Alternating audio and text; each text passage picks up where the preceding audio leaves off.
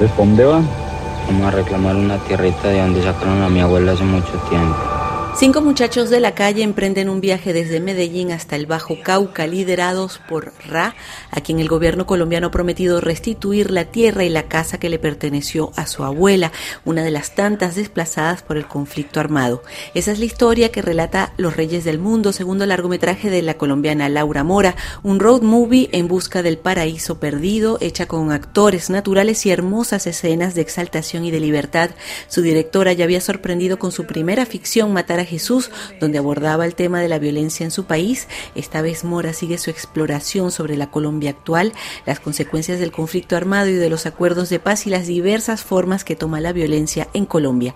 Los Reyes del Mundo fue coronada en el Festival de San Sebastián con la prestigiosa Concha de Oro y esta semana está en liza por el abrazo a la mejor película en el Festival de Biarritz. Laura Mora. Pues eh, Los Reyes del Mundo nace justo después de que terminé el rodaje de Matar a Jesús. Hice un viaje exactamente igual al que hacen los chicos en la película, de Medellín al Bajo Cauca, que es un territorio muy aporreado por, por la violencia, también amarrada a la riqueza de la tierra. Es un territorio muy rico en oro, muy rico en agua, muy rico en coca, que de alguna manera es como los tesoros tristes, ¿no? Son tesoros que han condenado muchísimo a los territorios. Es como que su riqueza también es su condena. Eh, yo siempre había tenido como un interés muy grande por el tema de, de la tierra, que creo que es como el punto neurálgico del conflicto colombiano, como un montón de, de personas y de pueblos que han sido desplazados eh, por, por mafias, por élites, por controlar esos territorios que son tan, tan ricos, ¿no? Eh, y cuando estaba haciendo este viaje por el Bajo Cauca, empecé a tener como estas imágenes de unos chicos que atravesaban ese paisaje en busca de, como tú dices, como de un paraíso perdido, de la tierra prometida, que al final es la búsqueda de un lugar en el mundo. Entonces así empecé a escribir de una manera muy libre, eh, como esta oda a la desobediencia y a la libertad y... y a, a toda esa belleza que yo encuentro pues como en el margen. Entonces para mí era importante eh, contar una película eh, donde yo hablara de mis preocupaciones del país, que también se extienden a unas preocupaciones que tengo del mundo en general, que cada vez es más duro y más cruel y más competitivo y deja tanta gente por fuera. Eh, contar todo esto enmarcado dentro de, de, del paisaje colombiano Eh, y sus connotaciones también políticas. Laura, tú hablas del conflicto por la tierra en Colombia y a la vez es la historia de unos muchachos que no tienen a nadie, de su amistad y de una ternura que ellos no conocen, pero a la que aspiran si llegaran a esa casa en el Bajo Cauca. Sí, para mí era muy importante que estos chicos no, no se les viera solo en un registro en el que normalmente se les ve, sobre todo a los hombres, Eh, que tiene que ver como con que siempre estén siendo violentos. Para mí era muy importante también el territorio de los afectos y asumirlo como un territorio en sí mismo, como, eh, como que el único lugar del que ellos nunca iban a poder ser expulsados era ese, era el lugar de la imaginación y de los afectos. Y me interesaba ver a los hombres jóvenes en ese lugar también, a, lo, a los chicos jóvenes que han sido finalmente las grandes víctimas del conflicto armado en Colombia. Casi todos los muertos que ha puesto Colombia son hombres jóvenes. Entonces me interesaba muchísimo verlos en este otro, de, de esta otra manera, como queriéndose, queriendo llevarse a un lugar mejor, eh, se entiende, asumiendo las ausencias, asumiendo su, su propia tragedia desde un lugar muy amoroso.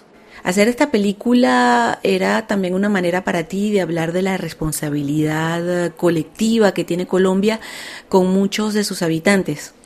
Sí, claro que sí. Yo tenía una, una frase que acompañaba mucho mi descripción del proyecto, que es una frase de Antígona, que dice... Todos estos muertos son culpa de ustedes, los vivos. Y, y para mí, claro está que que es una película profundamente política y es una película que, que hace también ciertos llamados de atención. A mí no, no me interesa ser conclusiva con las películas, no me interesa, esto no es una tesis donde digo, esto está pasando por esto, esto y esto. Me interesa que el espectador también pueda hacer su propia lectura y que pueda después de, ojalá emocionarse, pues y después poner esas emociones en orden y tratar de hacer sus propias reflexiones. Pero sí es una película que está diciendo, todo este desastre es culpa nuestra, ¿no? Todos vos cargas con los muchachos como si fueran hijos tuyos. Sí, obvio. Ellos son mi familia. Pues ellos no tienen a nadie, yo tampoco. Estamos solos todos. Laura, en tu primera película, Matar a Jesús, ya había bastante contenido político. Es la historia de una chica que decide investigar el asesinato de su padre. Para ti, ¿el cine tiene que tener ese ingrediente político? Sí, para mí definitivamente el arte en general, el, el buen arte debería ser eh, político, y con eso no quiero decir militante, sino, sino que arroje eh, preguntas Eh, políticas también, eh, y yo creo que todos los autores tenemos unas especies como de obsesiones, y a mí me, me atraviesa mucho la obsesión sobre la justicia. O sea, me, quizás también porque soy hija de un abogado que fue asesinado, eh, crecí, digamos, con alguien que creía que, que el Estado también debía ocuparse de ofrecer unas Calidad, unas cualidades de vida más justas. Entonces yo creo que el cine me sirve a mí para, no sé si para hacer justicia, pero sí para hacer un llamado de atención sobre, sobre la justicia, no solo la justicia entendida como el sistema judicial, sino también el azar, eh, lo azaroso que es la justicia, porque también donde nacemos determina, por lo menos en Colombia, el lugar donde naces determina casi que tu futuro, y en eso hay... Nacer en ciertos lugares puede determinar un futuro muy injusto.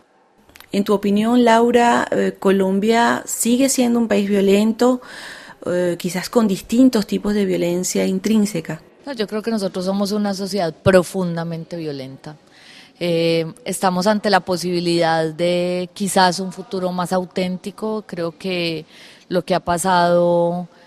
Las, desde el año pasado con, con el estallido social habla de una sociedad que está cansada y que quiere la posibilidad de existir más dignamente y menos violentamente, pero, pero la violencia nos ha atravesado de una manera tan profunda que la manera como tenemos eh, para relacionarnos con los otros muchas veces es muy violenta, que no quiere decir que sea con sangre, sino que también la manera en cómo excluimos al otro, cómo desaparecemos al otro, pues a, habla de, de una manera muy violenta de relacionarnos, y pues han sido tantas generaciones creciendo en un país tan violento que eso ya se ha incorporado a formas muy cotidianas de, de vida. Entonces pues nada, es como eh, yo, yo sí creo que la sociedad colombiana todavía es muy violenta, pero debo decir que lo que ha pasado en los últimos años me...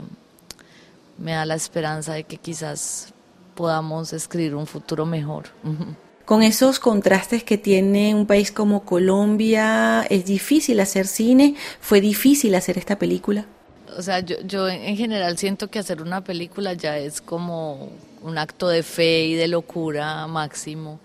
Esta película en particular fue muy difícil por todo, eh, o sea, estábamos filmando en medio de un pico de COVID, tuvimos treinta y tres casos de COVID en el rodaje, actores naturales, eh, un proceso de casting muy largo, además en unas edades muy complejas. Estábamos en un territorio donde todo el mundo nos dijo, están locos, ¿cómo van a rodar allá? No se metan al Bajo Cauca, y para mí simplemente si la película no era en el Bajo Cauca, para mí no existía, y lo único que encontramos fue belleza y solidaridad y amor. Eh, tuvimos muchos temas con el clima, o sea, derrumbes, el río se crecía, cuando tenía que haber neblina no había, o sea, muchas, todas las complicaciones posibles. Yo, te, yo digo que cada día de rodaje de Los Reyes del Mundo fue un pequeño milagro. Yo tengo como esta imagen de una puerta que se iba cerrando y justo en el último minuto nosotros, el, el milagro ocurría y lográbamos cruzar. Eh, y yo creo que ahí también está la belleza de la película, que fue una película que también tuvo que irse escribiendo en el camino. Eh, no, no podíamos imponernos ante la naturaleza, teníamos que saber leerla, incorporarla en la historia y, y vivirla. Pues fue una experiencia muy, eh, muy profunda hacer esta peli.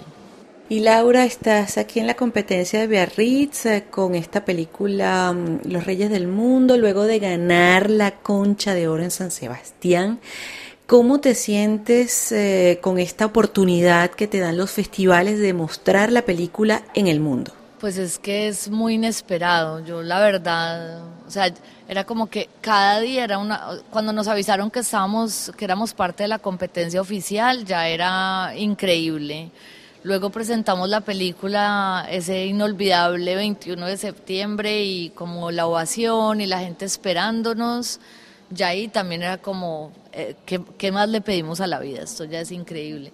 Y luego pues la llamada, con, ya, ya nos devolvíamos cuando nos llamaron a decirnos se tienen que volver a San Sebastián porque es posible que haya un premio.